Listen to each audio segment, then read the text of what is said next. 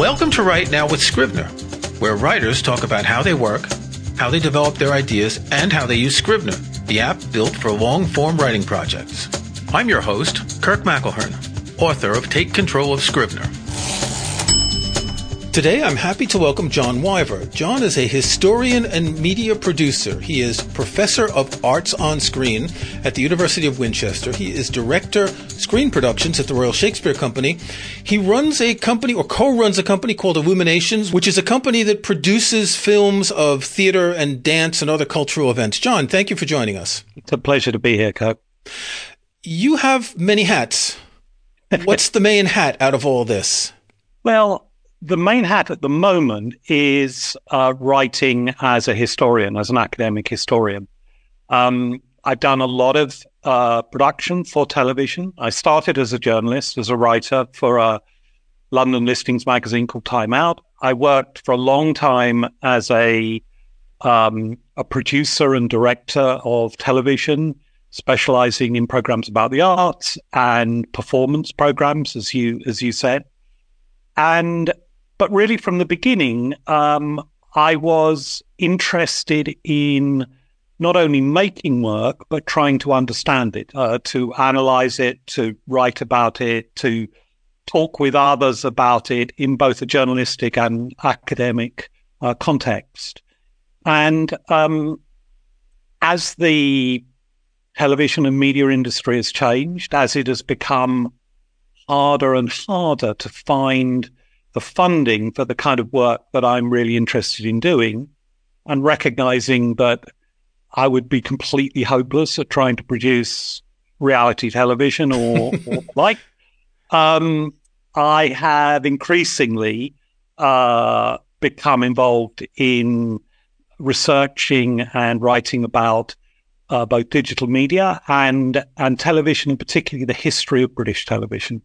And so uh, this year, particularly, um, I've done uh, done one production uh, for the Royal Shakespeare Company, but most of my time has been very involved in in working on a book that is, I'm pleased to say, quite well along uh, about the history of early television in Britain. Have you thought about doing TikTok videos? Uh, you know, um, my kids, of course, uh, are only they that's the only platform they use. They think I'm like a dinosaur, you know. To, the only they don't use YouTube. Certainly, I think they watch YouTube, but they produce their own TikTok videos, if you could call it produce. Oh, you know, I mean the the kind of production, well, you know, the some kind of production values and the sophistication of many many videos is absolutely extraordinary, and the yeah. the the capability of both you know, technology that you can hold in your hand and the kind of sophistication that so many uh, people have in making work uh, for for that platform and elsewhere is is completely extraordinary and so so different from when I started, uh, you know, making television forty years ago. So, as a critic and historian of the process of creating films, do you think TikTok is a good evolution, or do you think it's just you know the I, mean 15 second videos of people dancing or doing dumb things. Um i don't have a i don't think i've got a kind of aesthetic judgment to pass on tiktok i'm kind of curious about it. I don't spend much time with it. And yeah of course you know as somebody who's pretty ancient in this media world uh actually i really enjoy long form, rigorously constructed, high production value, mentally challenging, complex uh, narratives and and uh, documentary explorations of subjects. I'm not going to get that on on TikTok. I know that, but you know, it's got its place.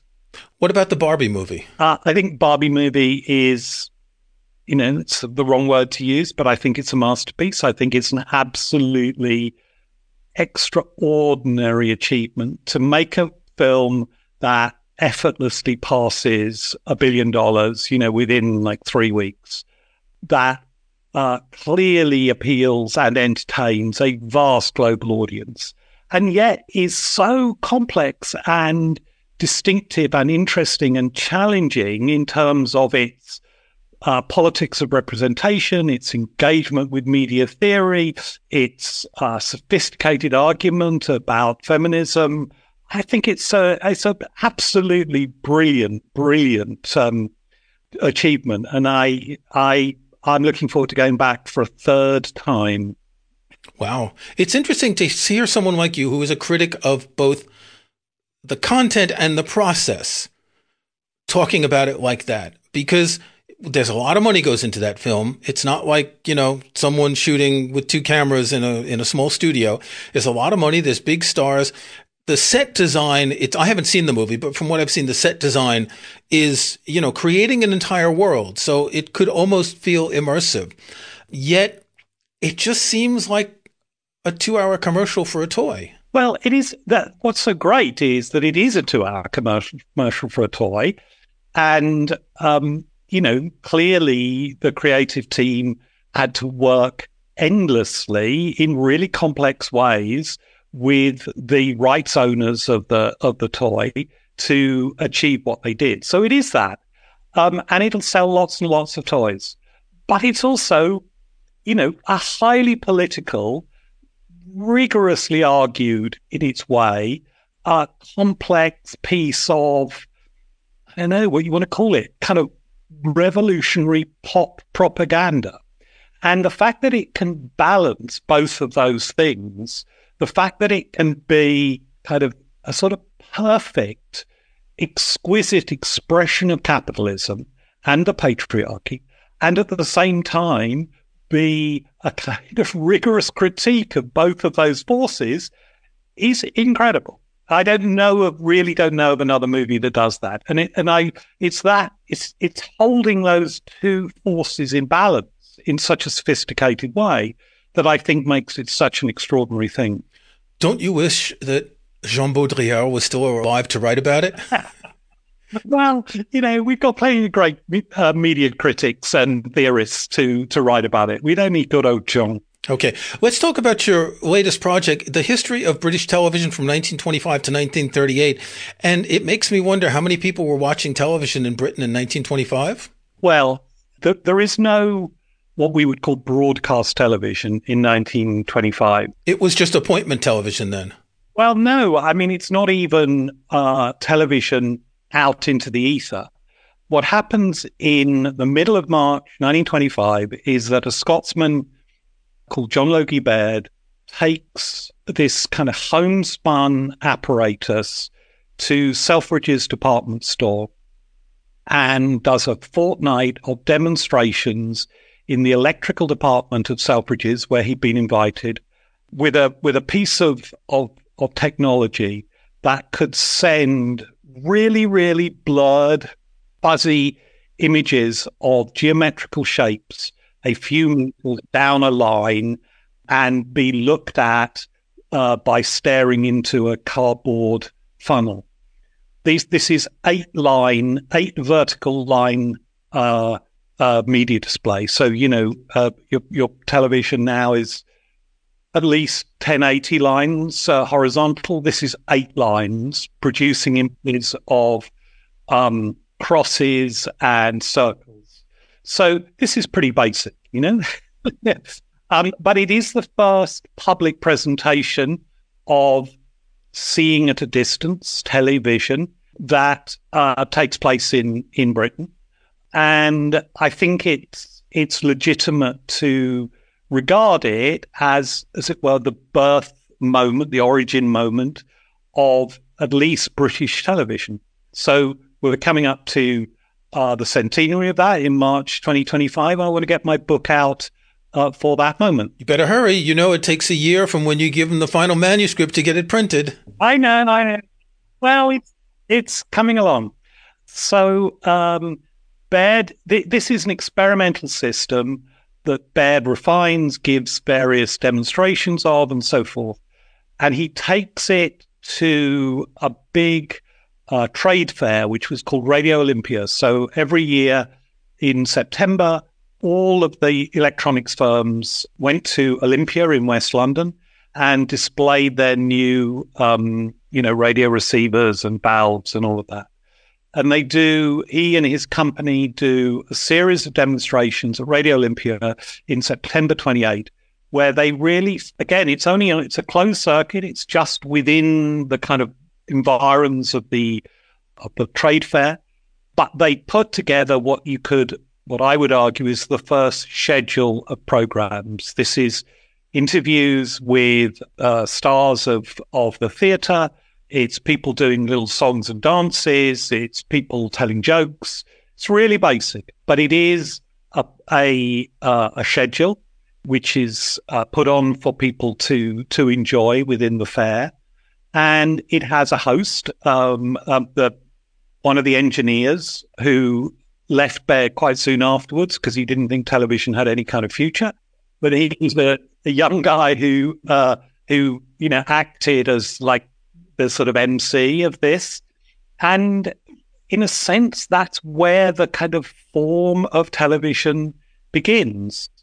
You've got to remember this is still a really basic technology. So we're talking about, at that point, a 30 line system.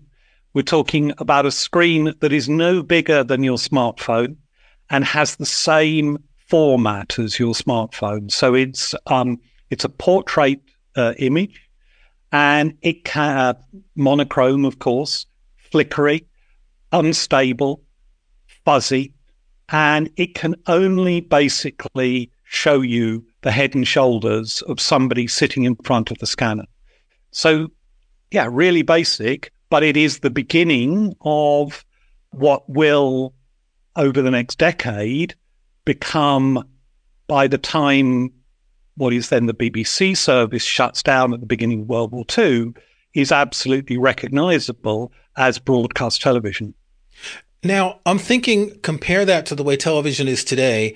And I've attended some of the performances at the Royal Shakespeare Theatre that you filmed and I've seen the cameras. And when you think back to that eight line or 30 line image, and now you look and you've got what, six or eight cameras, you've got cameras on dollies, you've got a crane, you've got trucks outside for the production okay, it's been a century, but still the change is several orders of magnitude, isn't it? The change in technical terms is absolutely several orders of magnitude. I mean, the sophistication of the cameras that we use at the Royal Shakespeare Company, the audio systems that we work with, the the kind of definition, the quality of the image, the work that we can do in post production with the grading and all of that I mean, all of that is kind of unthinkable when you when you compare it to the early the early television. But actually, by the time that 30 line system has gone through really less than 10 years of development. So I would take that that system through to the autumn of 1938 which is when the BBC that has taken over the Baird Company's um, operations does its first live broadcast from a theatre in the West End. It, it takes the whole evening of the schedule to do a multi-camera live presentation of a J.B. Priestley play called When We Are Married in the autumn of 1938.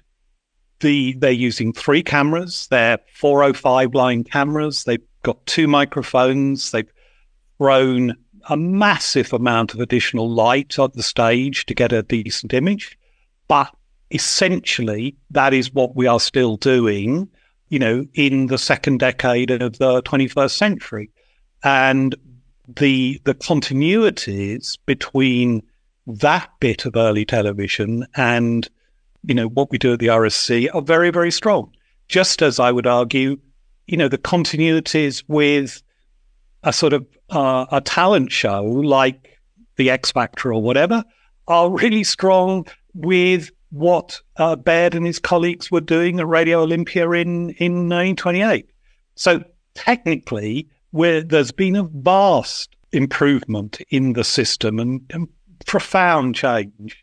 But in some of the cultural forms, in some of the kind of ideas of language, in some of the ways in which television speaks of what it is doing, there are really strong continuities. And yet we still call it the idiot box. Well, I don't call it media books. I know. We're going to take a break. When we come back, we're going to talk about your books and how you use Scrivener.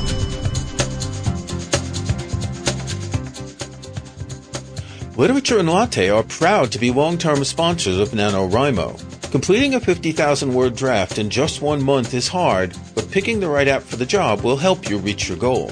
Tailor-made for long writing projects, Scrivener is the go-to app for NaNoWriMo, combining all the tools you need to get writing and keep writing through November and after. Scrivener is available for Mac, Windows, iPad, and iPhone, and we offer an extended 45-day NaNoWriMo trial for the Mac and Windows versions. Look for it in the sponsor offers section of the NaNoWriMo forum.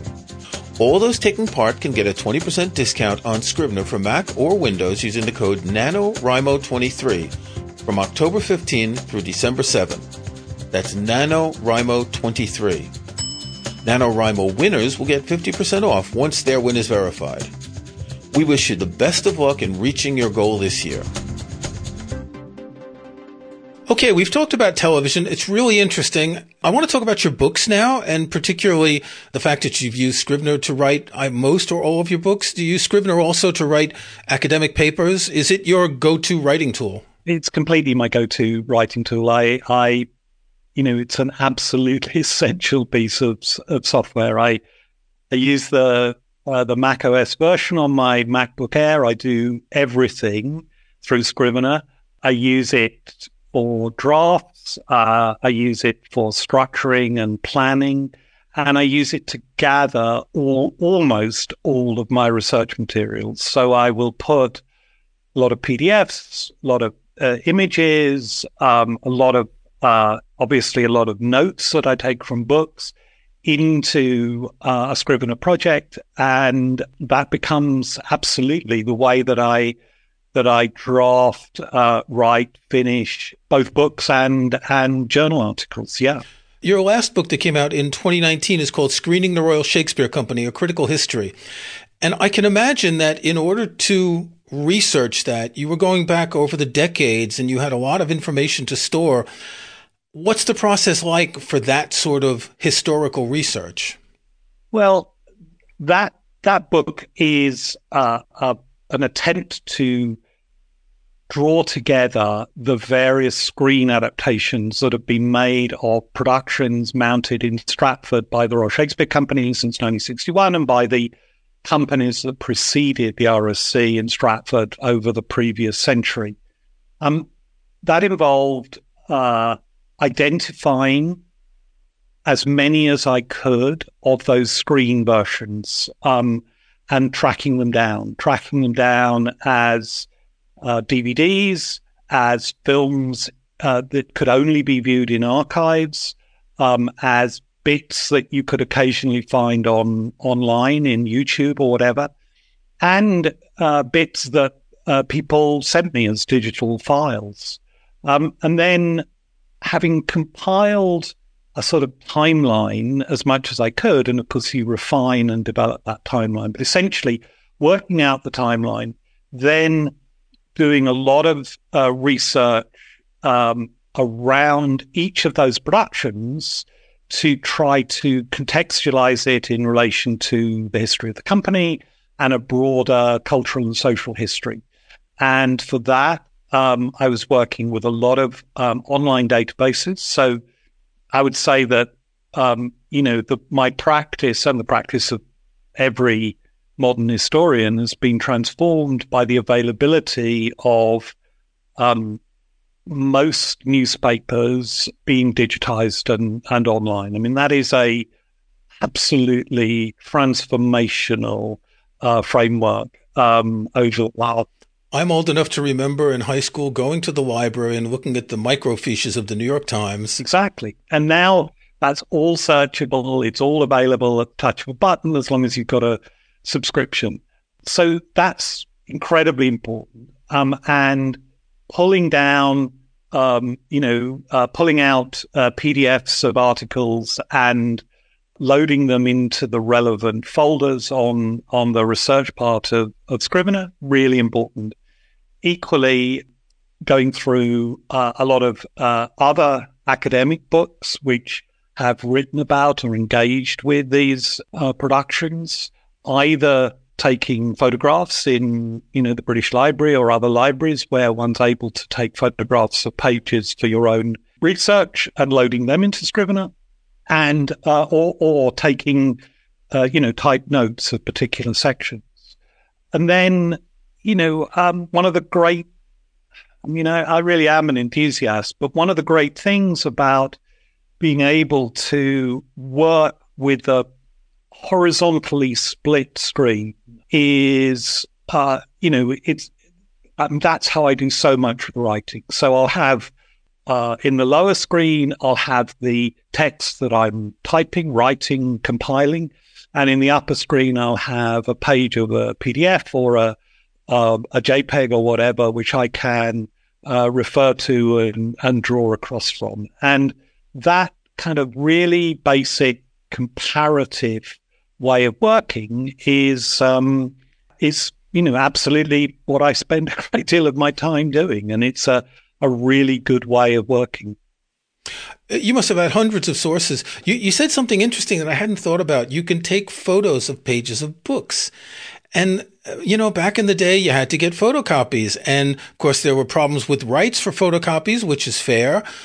And now with like the latest iPhone, you can take a photo and then you can extract the text. And when you think about how much has changed in a couple of decades for research and how easy it is now to get research into a project, a folder or a file, it really makes a huge difference. Yeah, absolutely. I mean, there are, you know, there are things that, um, that are still quite tricky to work with. Um, uh, I, I was at, um, an archive, not not the British Library. I, I was at an archive of a museum uh, last week, in fact, where um, they. Uh, I, I was looking at some documents from the 1930s, not valuable documents, but just kind of files of correspondence. They insisted that I I wear latex gloves to handle this, and they maybe made me list every page that I took a photograph from and assign back to the institution the copyright in the photograph that I took, which I thought was, you know, pretty, I was happy to do it, sort of, but I thought it was, I thought that was quite um, onerous, uh, you know, as on a researcher. The, the British Library, the London Library, the National Archives are all three wonderful, wonderful places to work. And I'm, I'm unbelievably grateful to the staff and uh, the organizations of each of those three institutions because they totally make it possible to to be a scholar working and developing books at some relative speed. I mean, it still takes, you know, two to three years to write anything I was going to ask, how long does it take when you're doing that kind of research? You're traveling around the country to visit archives and museums, and and it's not all online. No, it's not all online. And of course, some of the most interesting stuff is stuff that is um, uh, undigitized and and indeed hasn't been looked at, you know, since it was written or filed away. I mean, the one of the absolutely key sources, which is another great place to work, is the what's called the BBC Written Archives, which is in a, a building on the edge of Reading, um, at Caversham. Um, and they have all of the production files that exist of BBC programs that go back to the early 1920s. And you, when you, you have to know which files you want. So it takes you years to understand the system.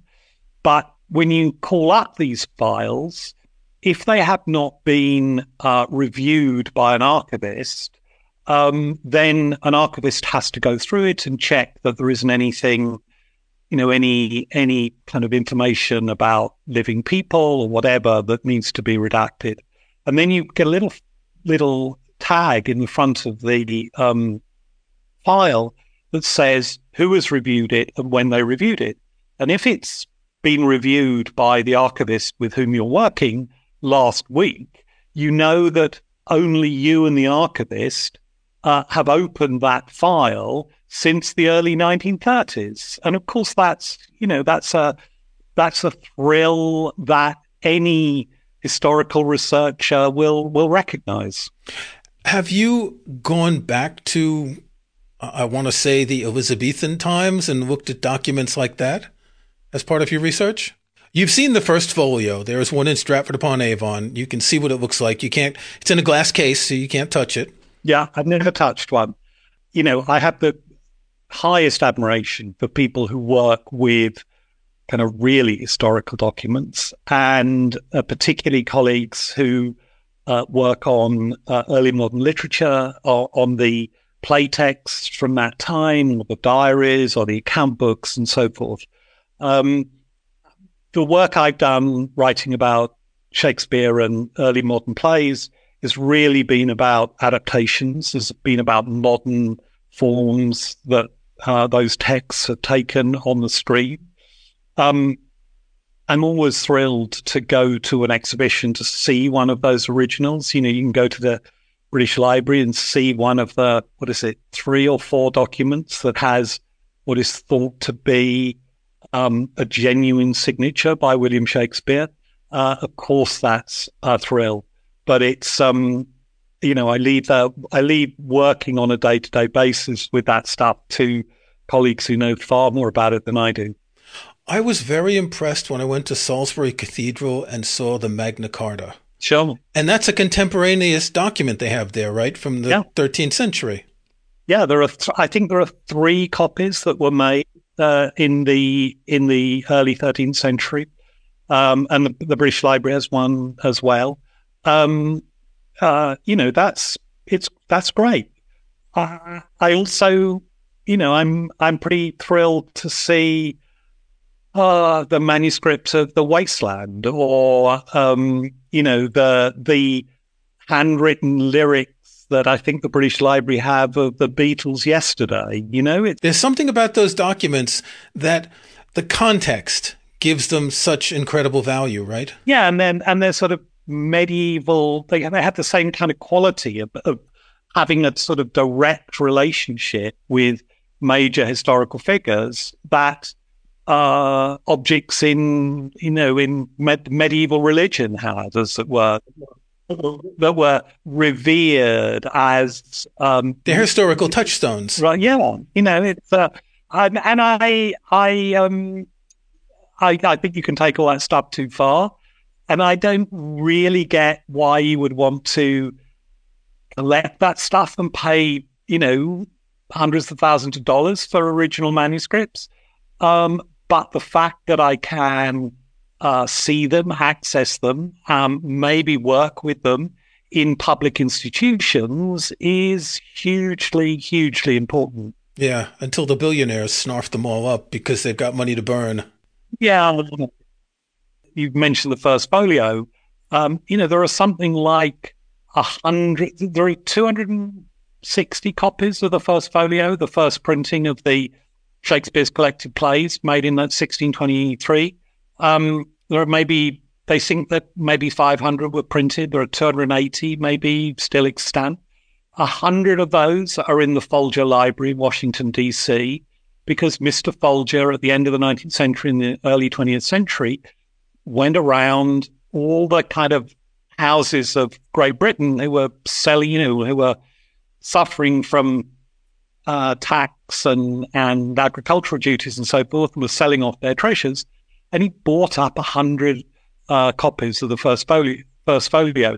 I sort of, I don't really get that. I kind of, kind of admire it, but it does, it's not, um, it's not how I want to spend my life or, or my billions. It seems like they would be better in a hundred different libraries. Exactly. Yeah, of course that's right. But, you know, that's not the way the world is. Okay. I'd like to ask my guests if they have a book that they'd like to recommend to our listeners, something you've read recently or one of your favorite books. Oh, wow. Um, I have just read, I just finished um, Ed Conway's Material World. Ed Conway is the science and data editor of Sky, and he's written this fascinating, very, very engagingly written. I mean, it's a very, it's got, he's got a very light touch with his prose.